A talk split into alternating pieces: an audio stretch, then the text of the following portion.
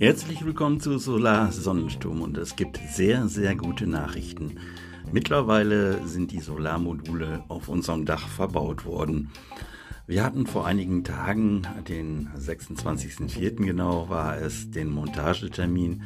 Vier freundliche Mitarbeiter, hätte ich was gesagt, vier freundliche Monteure haben uns in einer Tagesration das Ganze aufs Dach montiert, ein Riesenkabel verlegt bis in den Keller und äh, gut, die Technik steht jetzt noch bei mir im Hof, das heißt der Speicher, die Akkus und so weiter.